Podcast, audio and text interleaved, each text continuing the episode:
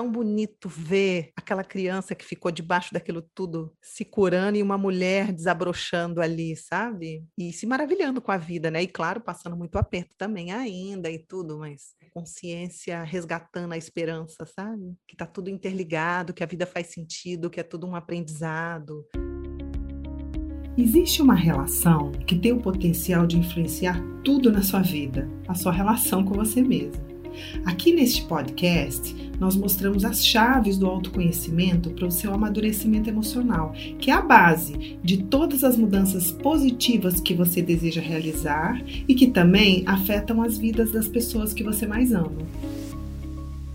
Sejam bem-vindas e bem-vindos ao podcast A Relação que Muda Tudo. Aqui a gente traz dicas e conversa sobre como um processo de amadurecimento emocional pode transformar as nossas vidas. Eu sou Marcos Rocha. Eu sou a Paramita. E hoje a gente vai falar, vai trazer mais dois casos de pessoas que passaram pelos nossos trabalhos de autoconhecimento, porque a gente fez isso há pouco tempo atrás em um outro podcast e as pessoas gostaram muito, falaram que gostariam de ouvir mais casos, porque dá uma visão de como é a coisa na prática prática, né? Então a gente resolveu trazer de novo mais dois casos. Então, Paramita, você pode começar? Posso começar, sim. Na verdade, eu vou falar de uma pessoa que ainda está no processo. Lógico que a gente tem muitos exemplos, né, Marcos? São muitos anos trabalhando, mas como essa pessoa está bem fresco, assim, o processo dela, eu pensei de trazer. É uma pessoa que não é brasileiro, não mora no Brasil, né? Porque a gente também atende estrangeiros. Então, eu pensei em trazer também um pouco de uma pessoa de um outro país. É uma mulher, ela é executiva, muito ocupada, ela é CEO de uma empresa, ela é super ocupada, tem dois filhos. Para você ter uma ideia, para fazer tudo o que ela precisa fazer, ela tem que acordar às quatro da manhã, todo dia e acaba que ela começou a ter, a ter alguns até distúrbios na alimentação dela, muita pressão mesmo, né, quando ela me procurou e muita dificuldade na comunicação com o marido. Segundo ela, ele é uma pessoa, ele é uma pessoa muito instável, então ele faz muitos planos, ele é muito sonhador, mas ele se frustra muito rápido, então isso traz muita instabilidade para uma mulher extremamente prática. Então ela é muito prática e ele é muito instável e é isso dá um desequilíbrio muito grande para ela. Ela é autossuficiente, né? Aquelas mulheres que fazem tudo mesmo, né? Mas se sente muito pressionada, muito exausta, muito isolada, muito sozinha, sem amigos. Ela estava precisando trocar os filhos de uma escola e não tinha coragem de trocar porque eram as únicas amizades que ela tinha eram as mães dos alunos que ela encontrava quando dava tempo de levar os meninos na escola, era onde ela se comunicava com alguém. E no trabalho dela, dentro da empresa que ela tá, ela é a CEO e a maioria das pessoas são bem júniores, estão ainda aprendendo o trabalho trabalho. Então também ela se sente muito isolada dessas pessoas e carregando elas, como sente que carrega o marido, como sente que carrega a casa, enfim. Então ela chegou muito exausta mesmo, né? E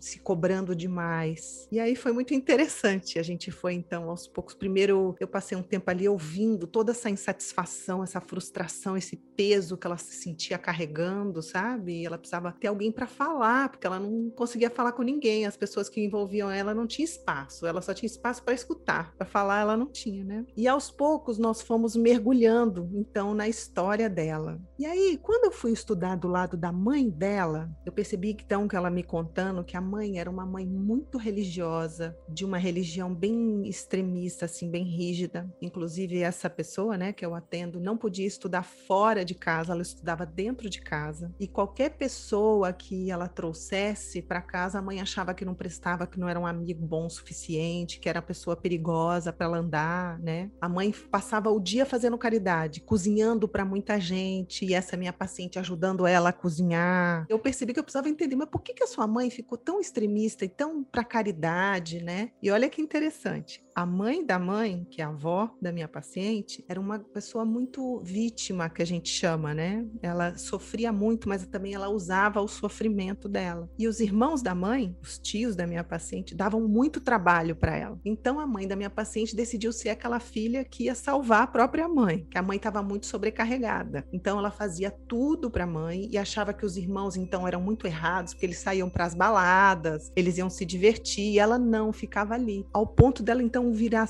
e, totalmente para caridade, para cuidar das pessoas como cuidava da mãe e achar que todo mundo estava errado, porque aquilo era muito difícil para ela. E aí então eu já percebi a avó da minha paciente muito sobrecarregada, a mãe dela muito sobrecarregada e ela também muito sobrecarregada. Então eu percebi uma linhagem de mulheres muito sobrecarregadas, cada uma de acordo com uma situação. Mas o mais interessante é que ela estava muito, a mãe dela estava muito sobrecarregada com a caridade, mas não tinha tempo para cuidar da filha. A filha não tinha espaço, né? Ela estava com uma, uma missão maior. Eu me lembro até que eu me lembrei de, uma, de um episódio que eu vi de um seriado que chamava Malu Mulher. Você lembra que teve há muitos anos atrás? Não sei se você lembra, na década de 70, eu entregando a minha idade, eu era criança assistindo. E eu me lembro que a Eu mãe... já era adolescente, aí eu não assistia. Entregamos total nossa idade, né, Marcos? Na cena que eu assisti, a menina, ela estava indo nas ruas, nos protestos pelo meio ambiente, já naquela época, né, gritando. Aí a mãe dela falou assim: "Você vai nesses protestos aí pelo meio ambiente, mas a samambaia do seu quarto morreu seca, né?" Ela falava: "Você não cagou a samambaia do seu quarto." Então a mãe da, dessa pessoa era um pouco assim, ela era caridosa com todo mundo de fora, mas não tinha espaço para cuidar da própria filha.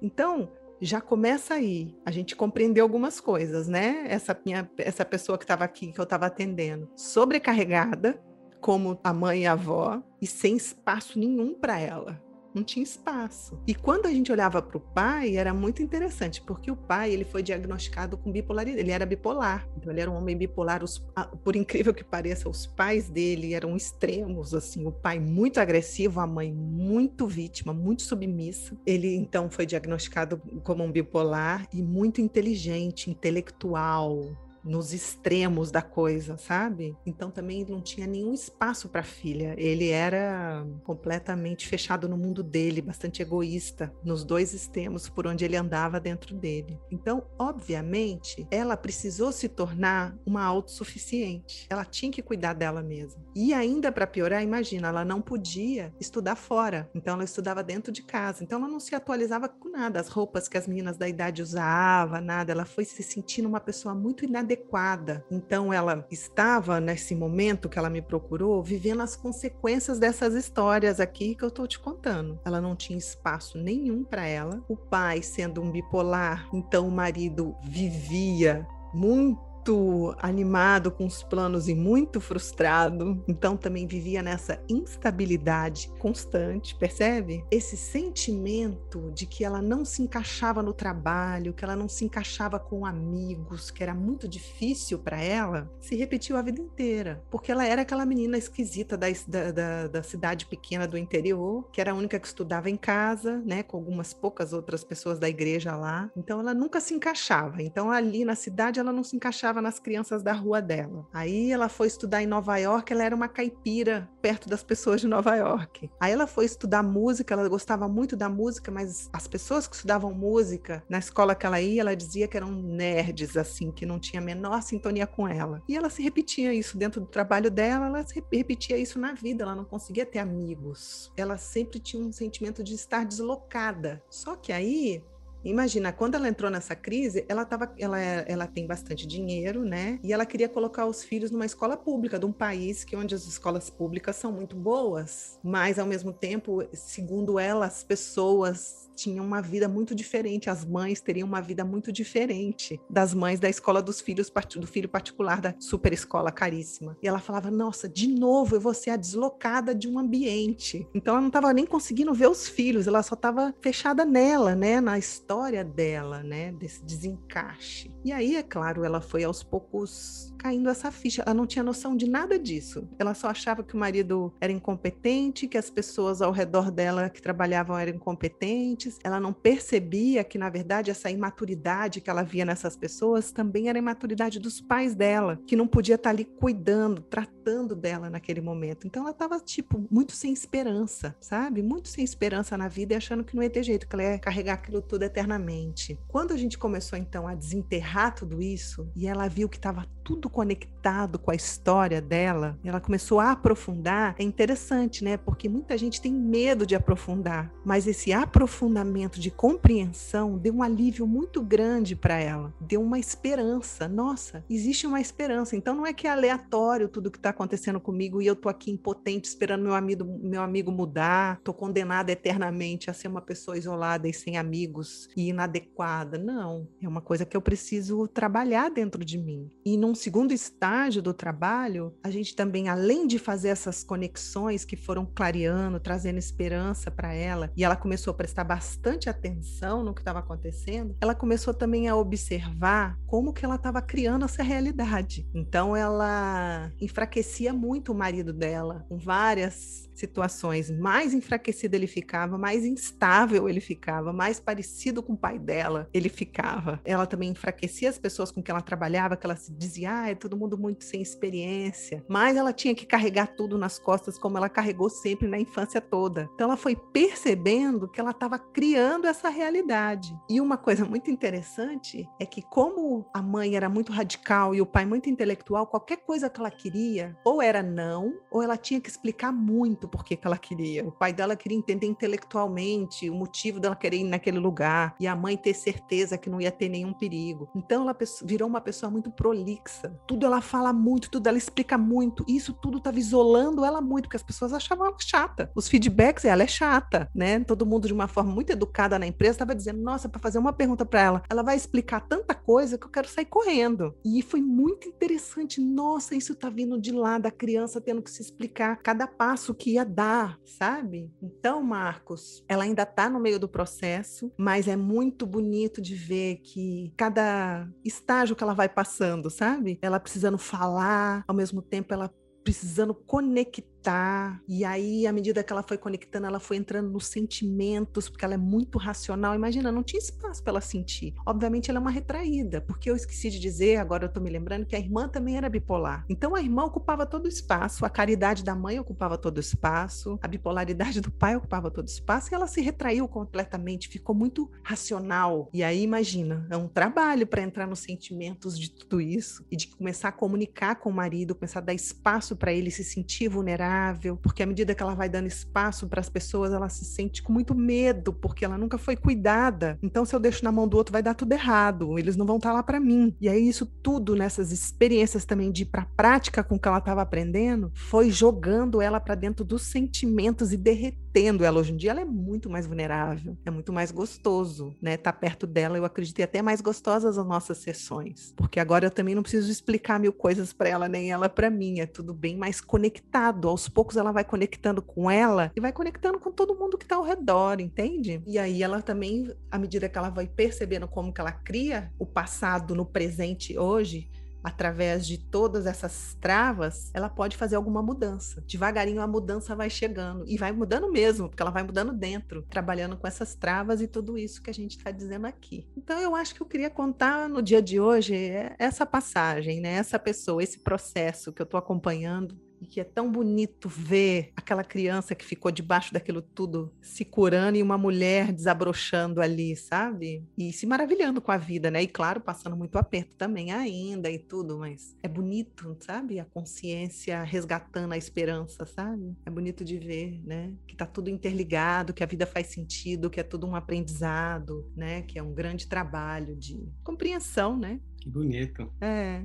Então, é. acho que era isso que eu queria contar para você e para as pessoas hoje. Quem sabe, né? Cada um se inspirar, se compreender um pouquinho mais, de alguma forma e sentir como está tudo muito conectado mesmo, né? Você sente que ela está descongelando um pouco? Ela está descongelando. É, está descongelando os sentimentos através dessa compreensão. Foi interessante, porque os sentimentos começaram a descongelar quando ela começou a colocar um pouquinho em ação o que ela estava fazendo, como eu costumo dizer, né? Um momento, chegou um momento do processo, como eu costumo dizer, eu falei, não adianta fazer curso de culinária e guardar a receita, vai ter que fazer a receita, tem que cozinhar. E aí, quando ela começou a se mover, foi muito interessante, porque aí o marido também começou a se mover, interessante, né? O mundo lá fora também começa a se mover, ele começou a questionar ela mais, e ele começou a fazer trabalho também uma terapia, sabe? Ele também começou a se trabalhar porque começou a ver a transformação dela e aí então ele começou a também se fortalecer e aí ela entrou nesse né, uma zona meio de ameaça que ele estava saindo da zona de conforto e ela também. Aí é claro que os sentimentos vão vindo, né? Porque ela se mexeu, né? Então sim, ela está começando a, a descongelar. E foi também interessante quando ela no meio de tudo isso ela recebeu esse feedback da empresa, ela CEO da empresa recebeu um feedback. Eu vou resumir porque eles colocaram em palavras muito bonitas. Cara, ela é muito chata. Ela fala pra caramba, meu, pra pedir uma coisa, ela dá tanta volta. Isso foi tipo uma punhalada nela. Porque imagina, uma pessoa que se sentiu tão inadequada, é claro que ela precisou de muito perfeccionismo para tentar se salvar, né? Então ela sempre quer ser muito perfeita para poder esconder esse sentimento que ela não tá adequada. E quando alguém fala que ela tá errada, nossa, aí ela entra nesses sentimentos da inadequação e aí ela vai se dissolvendo aos poucos, sabe? E aí a realidade vai mudando. Uhum. Acho que é isso.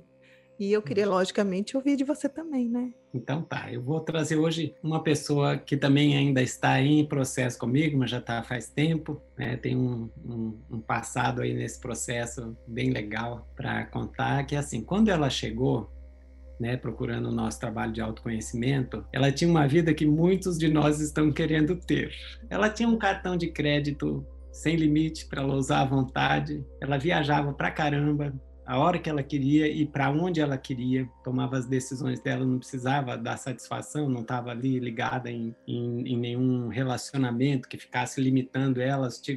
Ela tinha, teve vários relacionamentos, mas aí também viajava junto e tal, não sei o quê. Ué, o que que uma pessoa dessa está procurando um trabalho de autoconhecimento? Ok, pode estar tá procurando trabalho de autoconhecimento porque quer se conhecer, mas ela procurou porque ela estava infeliz, ela estava sofrendo. Ela tinha 30 e poucos anos, 33, 34, e aí veio né, bateu na nossa porta lá, veio comigo. Tá bom, então vamos ver por que, que você está sofrendo. Por que, que se você tem essa vida e está sofrendo, né? E a gente foi investigando e descobriu, assim, a princípio, que ela estava, na verdade, é, dentro de uma escolha infantil dela, da vida dela, que era uma escolha infantil. É, infantil por quê? Porque a criança ela quer a satisfação imediata, não é assim? A criança quer comer o doce antes do almoço, não é assim que a gente fala, né? A criança, na hora que dá vontade dela comer o doce, se está antes do almoço, ela não quer saber, ela quer comer o doce. Tem que ter o pai e a mãe ali para falar, não, não vai, porque isso não vai ser bom para você e tal, e não, não deixar a criança comer, porque ela quer uma satisfação imediata, né? E aí, como é que é o adulto, que realmente é adulto, que amadureceu? Ele não vai comer o doce antes do almoço porque ele está afim, ele pode estar afim de comer o doce, mas ele, ele sabe que não, se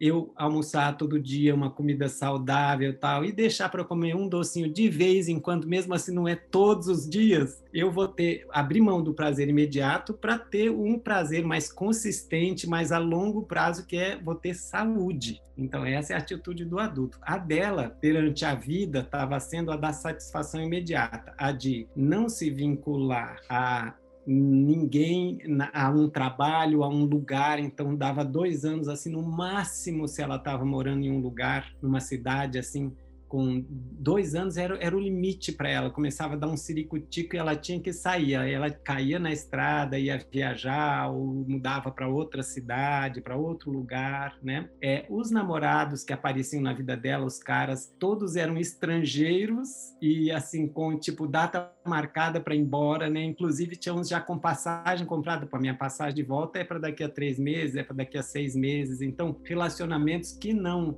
tinham possibilidade de aprofundar, de se tornar um relacionamento mais né, onde ela pudesse desenvolver, evoluir dentro de uma relação, né? E o trabalho também, que era uma coisa que ela, ela sabia o que ela queria, ela já sabia o que ela gostava e que ela tinha talento, que era trabalhar com crianças e com família como terapeuta, e ela já tinha experimentado isso em algumas ocasiões, mas ela, ela não queria se vincular e assumir a responsabilidade, que é coisa do adulto. Eu tenho que abrir mão do prazer imediato de poder sair a qualquer hora que eu quiser, para ter o prazer mais profundo de me desenvolver em uma coisa, me aprofundar em um trabalho, poder ajudar na transformação da vida das pessoas. E eu não posso de repente dar na telha e cair fora, né? Tudo isso estava muito ligado a escolha também inconsciente da dependência, porque este cartão de crédito ilimitado era da mãe, hum, né? Uhum. A mãe dela, né, a família, os pais tinham bastante dinheiro e a mãe deixava esse cartão na, mãe, na mão dela e ela não tinha que, muita regulagem não de tanto que ia gastar e tal, ela ficava bem à vontade. Então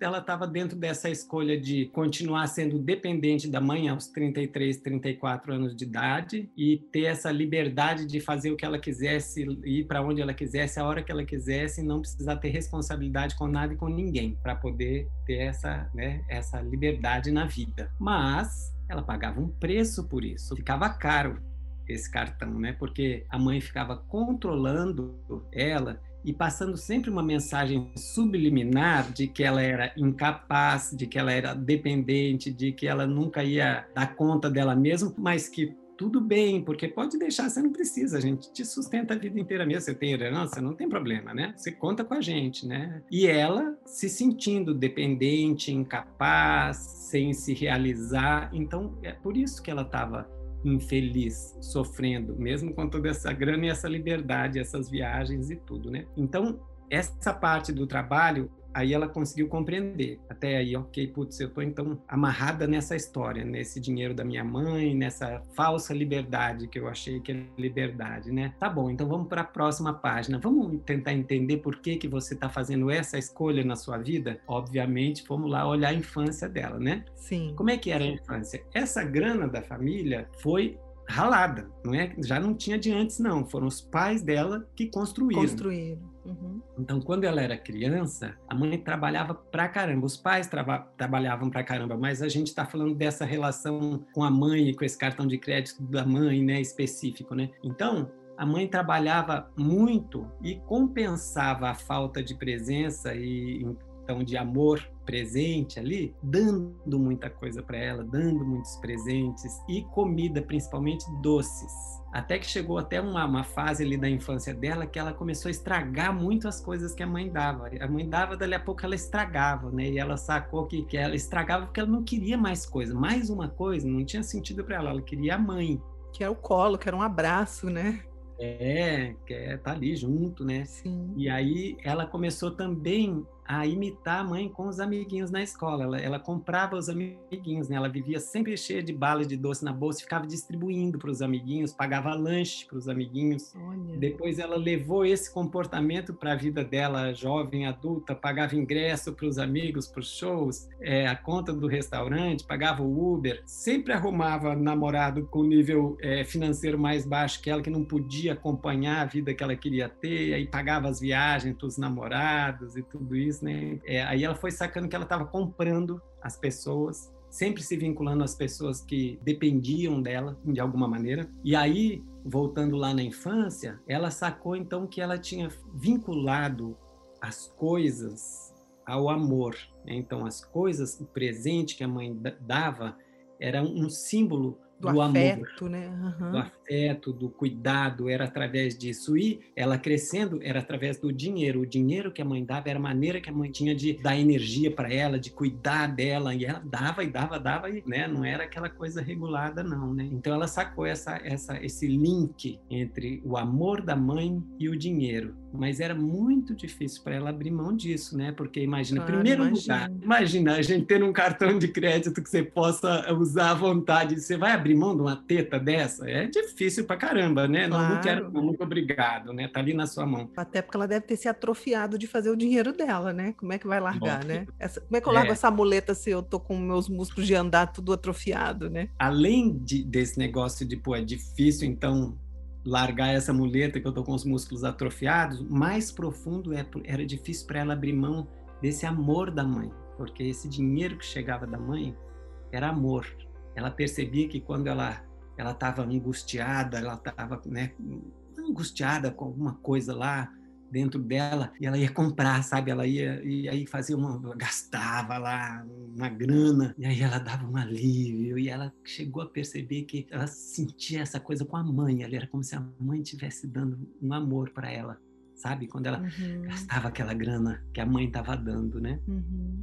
Tendo então dado essa esse essa volta toda aí no trabalho, né, de, do autoconhecimento, terapia com ela, Aí ela resolveu fazer uma escolha consciente por tomar decisões maduras, decisões que levassem ela ao amadurecimento. Então ela decidiu abrir mão do cartão da mãe corajosamente. Ela conseguiu dar esse limite na mãe porque a mãe não queria é, que ela parasse. Ela cortou esse cartão e para ser bem realista, assim, porque a relação dela com a mãe também é legal, dela com a família é uma família afetiva também. Acredito, né? é uma lógico. Afetiva também. Isso também é uma interpretação da criança, né? Uhum. E ao mesmo tempo tem uma relação doente aí sim de ai não de ficar dando e dando e alimentar a dependência, né? Mas também eu vejo que tem muito afeto lá. E não é que ela cortou total o cartão de crédito, né? A relação relação é, de ajuda com a família cortou total e saiu do, do tudo para o nada, uhum, né? Uhum. Não, e, e, saiu do tudo para o nada e, como você falou, com os músculos atrofiados, então eu vou o que agora? Como é que eu vou me virar? Mas ela cortou esse cartão ilimitado, definiu um teto não muito alto de uma ajuda mensal da mãe para ela poder segurar a onda na vida, uhum. eu acho uma atitude muito corajosa. Baixou o nível material dela do dia a dia, escolheu morar numa cidade e não continuar viajando livremente ou mudando né, a cada ano. Começou num trabalho nessa cidade, em uma clínica de crianças, ficou um ano como terapeuta na clínica, no segundo ano ela já foi para coordenadora da clínica, e daí nesse, nesse meio tempo, ela acabou encontrando um cara da cidade, que não era um estrangeiro, que não estava com data marcada para ir embora, e assumiu um relacionamento e inclusive estão morando juntos e tudo e estão em processo e ela está em processo obviamente lidando com as coisas dela e com essa vida um pouco mais reduzida né de uhum. é, materialmente que ela que ela escolheu mas ela está muito mais satisfeita se sentindo mais realizada dentro da coisa que ela gosta porque ela gosta muito e se realiza fazendo isso então ela está experimentando então a realização dentro disso que ela faz, o gosto de como é bom você estar tá fazendo algo que gosta e se dedicando a isso e se aprofundando nisso, aprendendo mais e podendo contribuir e trabalhar com isso, uhum. se sentindo mais independente não totalmente independente, porque ela ainda recebe essa ajuda limitada né, dos pais, né? mas ela está se sentindo muito melhor.